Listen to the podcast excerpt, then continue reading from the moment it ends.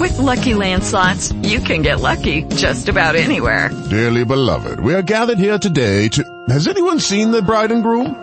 Sorry, sorry, we're here. We were getting lucky in the limo and we lost track of time. No, Lucky Land Casino, with cash prizes that add up quicker than a guest registry. In that case, I pronounce you lucky. Play for free at LuckyLandSlots.com. Daily bonuses are waiting. No purchase necessary. Void where prohibited by law. 18 plus. Terms and conditions apply. See website for details.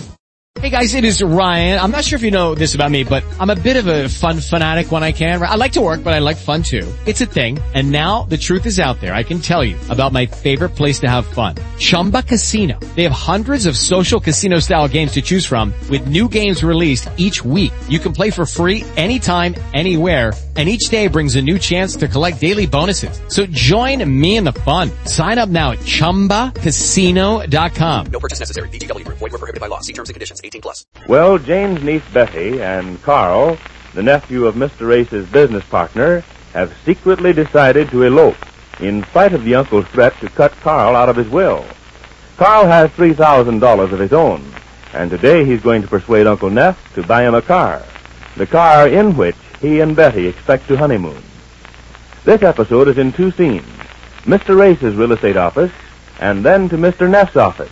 But first to Mr. Race, where we find Betty with her uncle. Look. Now look, Betty, Mr. Neff doesn't approve of this interest you seem to have in Carl, or the interest Carl has in you. Isn't that just too bad? Well, it certainly is. For me, it's too bad. Because, as you know, Neff is my partner here. His prestige, his reputation, to say nothing of the money that he puts into this business, all that enabled me to put over some very big deals that I wouldn't have a chance with without him. Now, I can't do anything to antagonize the old man. And if you continue going out with his nephew, Neff's going to get do something drastic. Oh, he's been threatening you, has he? No, he hasn't. He hasn't said a word. But I know him.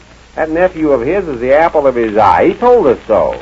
He expects Carl to step into his place in the years to come. Well, what do you want of me? Well, I'd like to have you forget him. For the time being, anyhow. Has it occurred to you that we might love each other? Oh, sure. A month ago, you were in love with a 40-year-old musician. It's just Today- like you to bring that up. Well, it's the truth. And this little flurry you developed over Carl is probably just like that other one. It's no such thing. We're.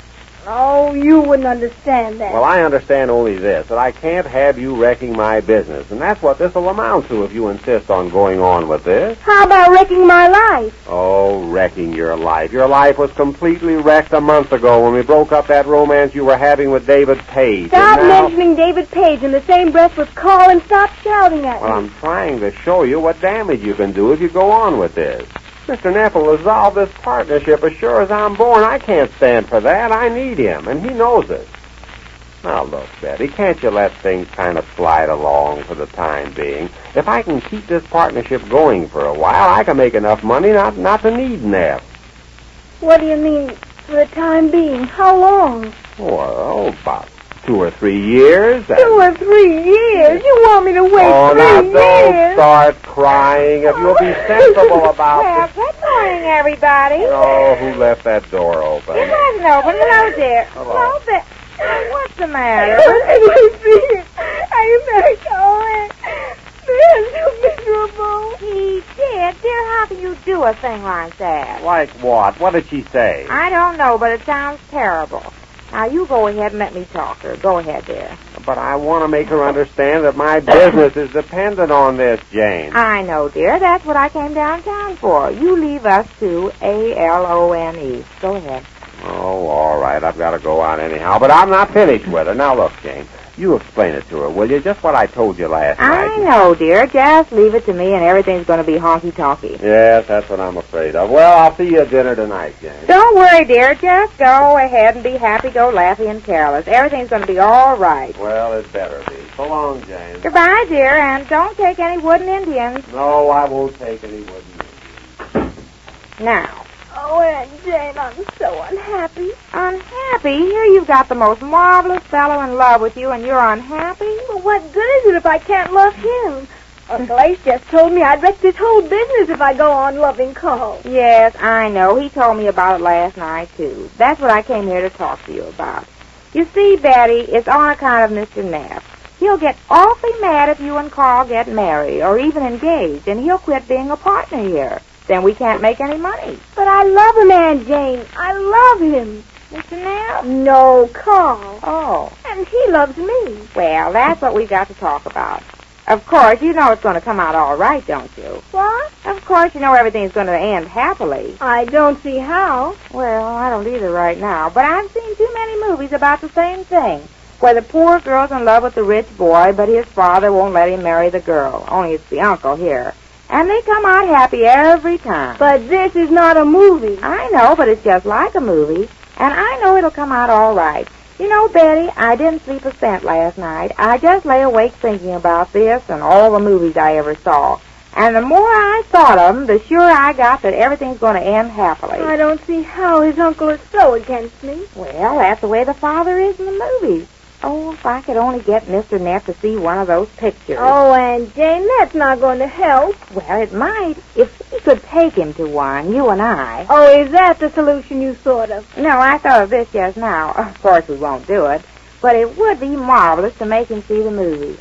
And you know what? If you could win the bingo and have a lot of money of your own. Oh, Aunt Jane. Well, anyhow, it's kind of cute to think about it. Of course he wouldn't go, much less you winning the bingo. Well, enough daydreaming.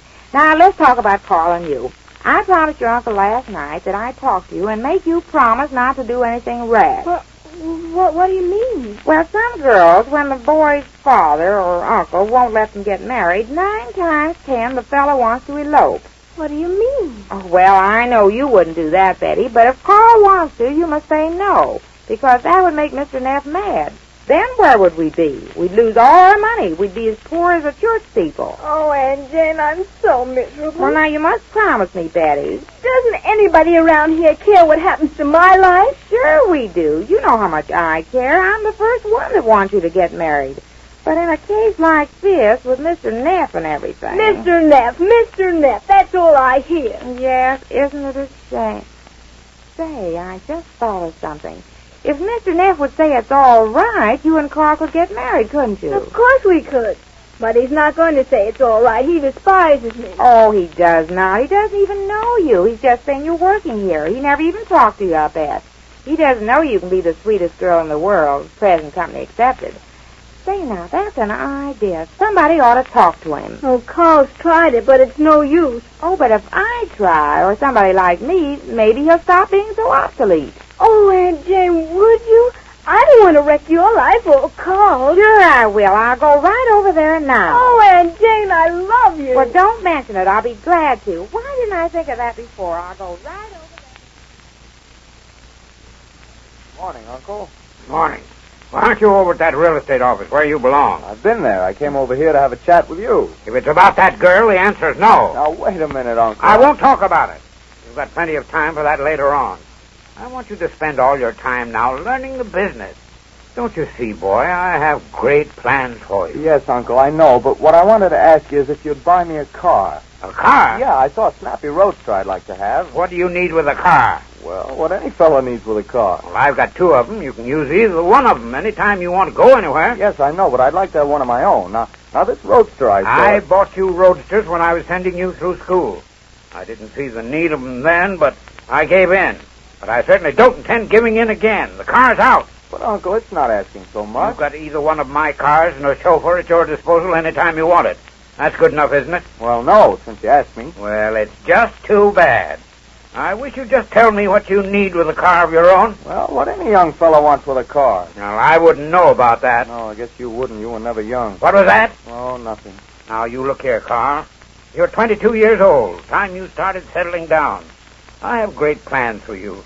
You're the only one I've got I can leave my whole life's work to. Well, I don't see how it'll upset your plans to buy me a car. Stop talking about a car. The answer is no. Definitely and finally, no. Well, okay then. Oh, where are you going? Back to my $25 a week job. Well, don't you see it's not the $25 you make? I give you everything you need, don't I? My home is yours. Everything I have is yours. Yes, everything except a measly little car. Don't mention that car to me again. Now go on back to your work and stop talking foolishness. Well, good morning, Mr. Neff. What? Oh, hello, Carl. Hello. Where are you going? Back to work. Oh, well, goodbye. Goodbye. What do you want, Mrs. Ace? Oh. Oh, uh, well, I guess I'm a little late. I guess Carl must have been talking to you about it. Yes, he talked to me, and the answer is no. No, huh? Why, Mr. Knapp? Why? Why what? Why did you say no? Because I'm through catering to his every wish. I didn't mind it so much when he was in school. All the boys there have 'em. Yes, but that's just a schoolboy crush. This is different. I don't see any difference. The first one he had there was a fast little stepper. he used to take her out for drives in the country every Sunday afternoon. He did. Yeah, he was crazy about that one. Never missed a Sunday. And was she fast? She was. I was afraid she'd climb a telegraph pole. Why, Mattel? Oh, now you're just fooling, aren't you? Fooling? I'll say I'm not. I saw her. I made him give her up. Later, he got another one. He had about four of them altogether. Four? Yes, a new one every year he went to school, but I think he liked the second one best. Oh, she was a mess. Shabby, never kept her paint. She had a red hood. he kept writing me about that one. He called her Redhead. Redhead? Yes, he was proud of that little rascal.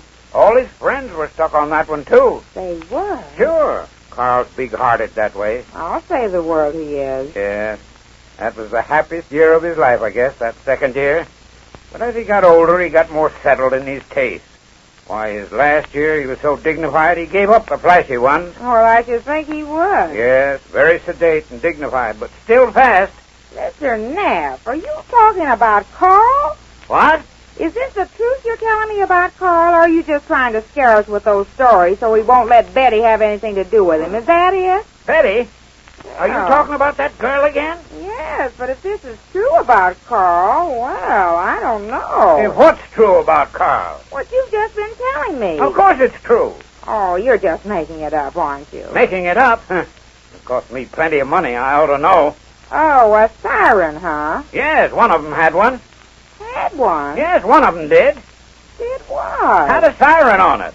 Had a si- Just a minute now, Mr. Ned. You're getting a little mixed up. You mean one of them was a siren, don't you? Was a siren. Had a siren. One of the cars had a siren.